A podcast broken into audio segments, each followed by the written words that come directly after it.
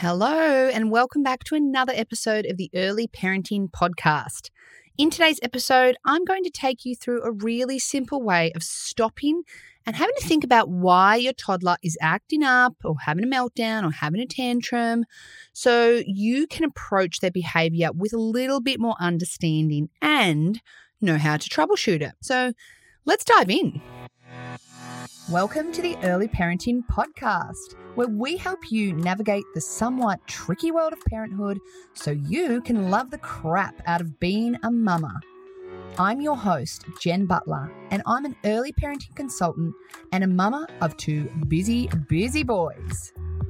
Join me as I explore all things early parenting and deliver them to you in toddler friendly, bite sized lessons. Because let's be honest, your toddler is probably smothering Sudocrem on the wall as we speak. I'll be dropping my hottest tips on baby and toddler sleep, feeding, boobs, behavior, and so much more. Are you ready to feel confident in motherhood? Let's dive in.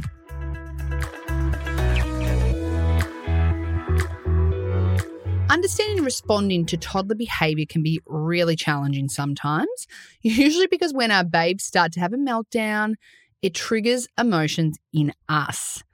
While looking into these triggers is a lot deeper and so important to do, and something that I teach families when I run my Circle of Security parenting groups, I wanted to do an episode though that gave you a framework for meeting your toddler's needs and to help them through their tantrum or meltdown. Now, this framework is called HALT. You might have heard of it before. It is a really simple way to break down four of the main reasons why your toddler may be having a meltdown or tantrum. So let's break down what HALT stands for now. So, HALT is actually an acronym, just to give it a little bit of context. The H in the acronym stands for hunger.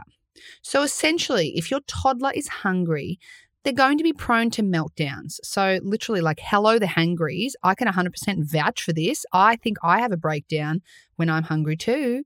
So, toddlers are no different. So, making sure your toddler doesn't have huge spikes in blood sugar, followed by the big drops that lead to high emotions, is how we best avoid this. But if you think your toddler is experiencing this meltdown, due to hunger, then obviously the way to troubleshoot what's going on for them is to offer them some food and drink. So the A in the HALT acronym stands for angry. This is very much emotions based stuff. So perhaps your toddler is angry or frustrated because you're denying them of climbing on the table or playing with something that they shouldn't. Or maybe frustration and, and anger has come up at sleep time because they were quite happy playing and they didn't want to go to sleep despite actually needing to. So, knowing when anger is the source of their emotion, it helps you to understand how you can then support them through that feeling. So, the L in the acronym stands for lonely. So, in this busy hustle and bustle of life, we often lose the connection points our toddlers and children need to have their little love cup filled up. This will often lead to whining or meltdowns or tantrums, all of the sorts of behaviors that you're trying to overcome and understand. So, if you suspect loneliness is the reason why they're having their meltdown or tantrum, then the way to overcome that is to offer them connection. Stop what you're doing and give them the one-on-one time that they're craving. And that it's kind of like slowing down to speed up sometimes. Sometimes you notice these behaviors and even though you want to hurry through it and past it the best thing you can do is actually stop and offer them that connection that they need. And finally the t in the HALT acronym stands for tired so when your toddler is tired the part of their brain involved in emotional regulation just doesn't function the way it usually does which means that they're going to be far more emotional, they're going to be prone to meltdowns and tantrums. This is why I talk so much about sleep. This is why it matters. Sleep impacts every single facet of your baby and toddler's world. So, making sure that you're offering your toddler the sleep that they need is going to actually help you in preventing all of those difficult tantrums and meltdowns that you might be up against. So prioritize sleep, people. I cannot talk about it enough. And obviously, if you need support with sleep, then you can definitely get in touch with me because that is one of my services that I offer families is sleep support.